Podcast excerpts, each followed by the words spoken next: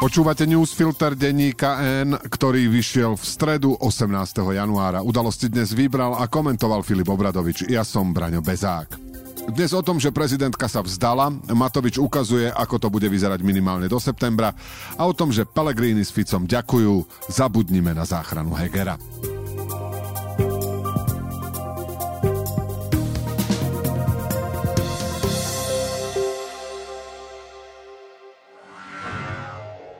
Práci si všimli zmanipulované tendre či konflikt záujmov a nenechali to len tak. Aj keď to znamenalo problémy so šéfom či stratu pohodlia. Vypočujte si príbehy odvážnych ľudí, ktorí sa postavili za správnu vec a bez ktorých to u nás lepšie nebude.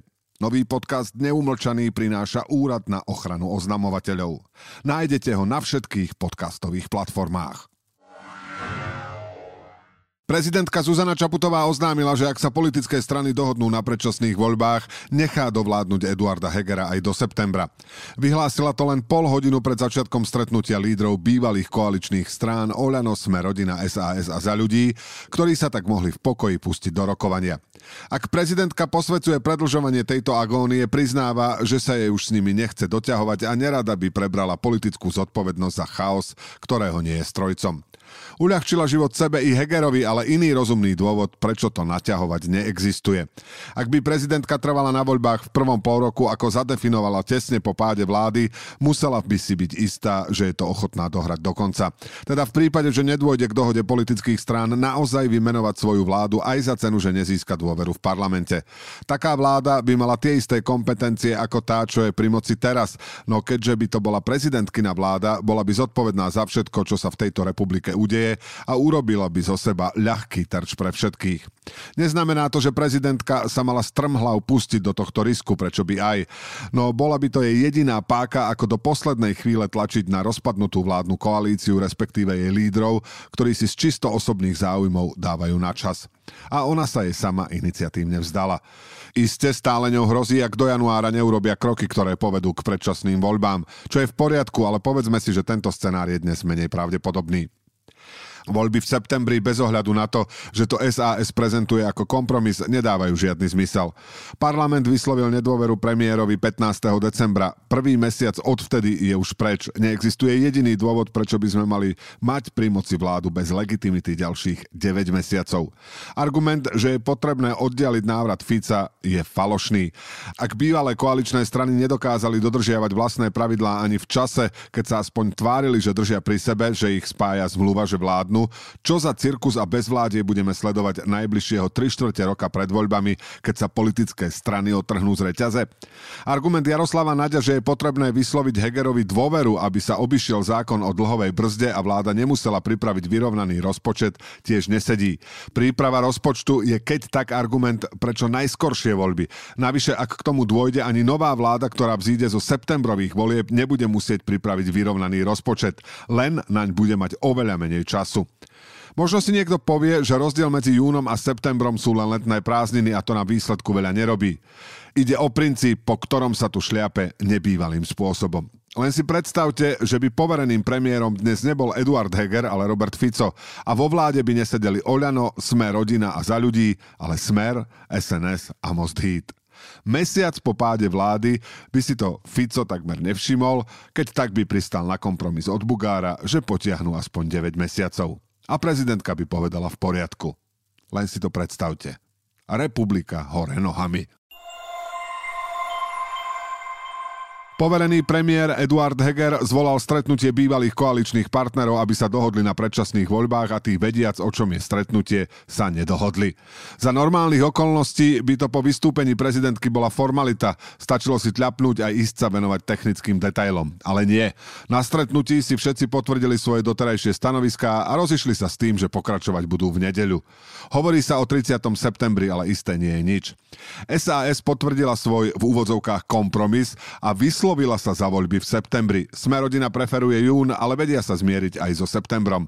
Oľano sa musí poradiť. A jednotka Igor Matovič sa vyhráža, že ešte možno vymyslí jednu požiadavku, ktorou podmieni predčasné voľby v septembri. Vzhľadom na iracionálnych aktérov potrebnej dohody, ktorí majú spolu dostať 90 hlasov na zmenu ústavy i samotné skrátenie volebného obdobia, je naozaj dobré mať v zálohe scenár, že to nevíde.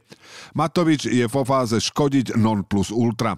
Možno argumentovať, že napriek jeho nekontrolovanému správaniu toto nie je tá istá situácia, ako keď jeden posadnutý premiér viedol celú republiku k celoplošnému, každotýždennému testovaniu a nikto nič. Iba, že tu padla vláda v polovici decembra a on sa nám vyhráža, že si to ešte rozmyslí, či podporí, aby voľby boli do 9 mesiacov. A tu opäť nikto nič.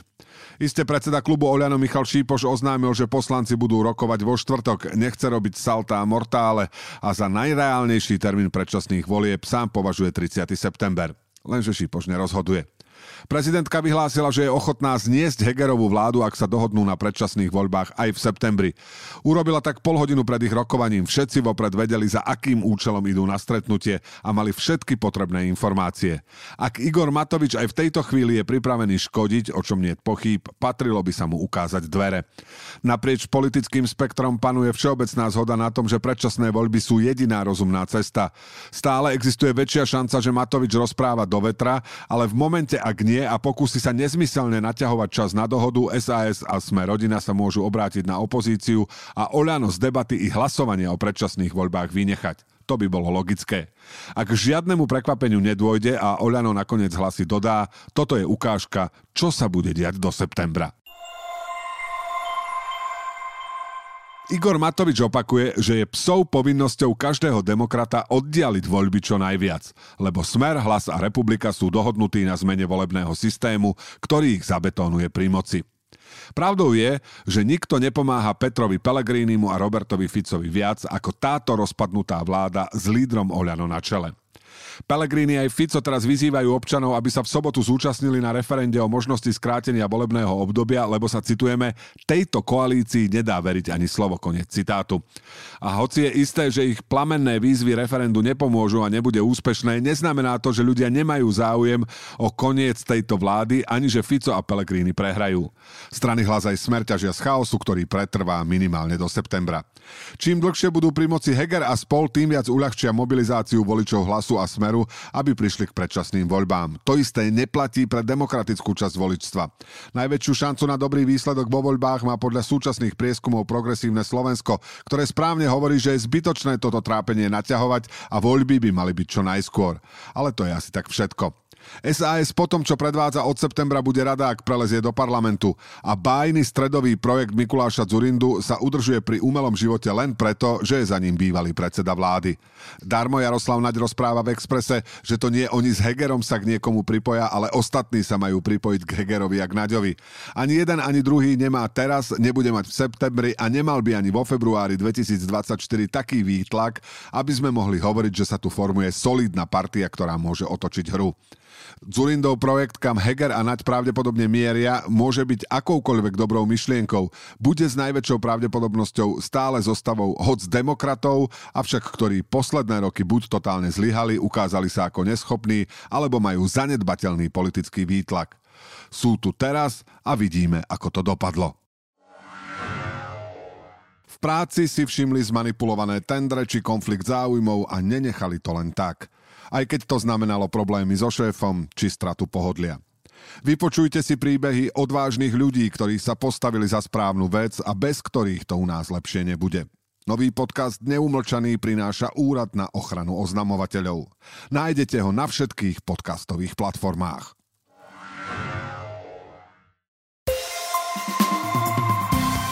A teraz ešte správy jednou vetou.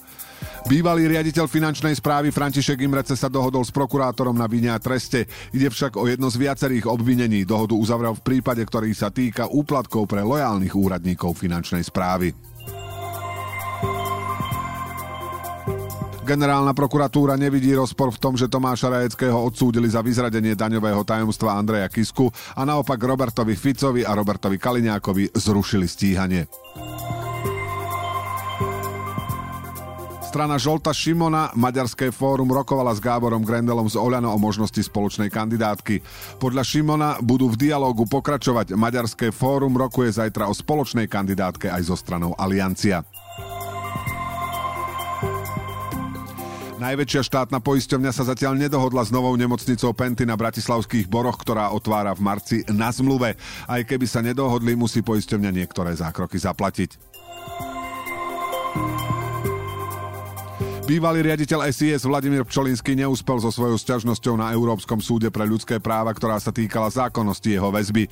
Súd zamietol sťažnosť pre nevyčerpanie vnútroštátnych prostriedkov nápravy. Na rozširovanie živočíšnej výroby či pestovanie ovocia alebo zeleniny pôjde viac peňazí. Agrorezort navýši farmárom eurofondovú výzvu zo 110 miliónov eur na 217 miliónov eur. Veterinári potvrdili prvý prípad vtáčej chrípky na Slovensku v tomto roku. Zasiahla drobnochou hydiny v Bzenove pri Prešove. Dve kačice utratili, 23 kusov kury domácej uhynulo na ochorenie. Udalosti do dnešného newsfiltra vybral a komentoval Filip Obradovič a na záver posledné slovo odo mňa.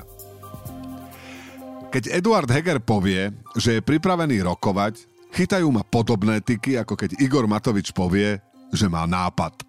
Nečudoval by som sa, keby chystané okrúhle stoly o termíne volieb skrachovali na tom, že sa účastníci nedohodnú na zasadacom poriadku. Táto koalícia odchádza tak, ako vládla. So zatiahnutou ručnou brzdou. Do počutia zajtra.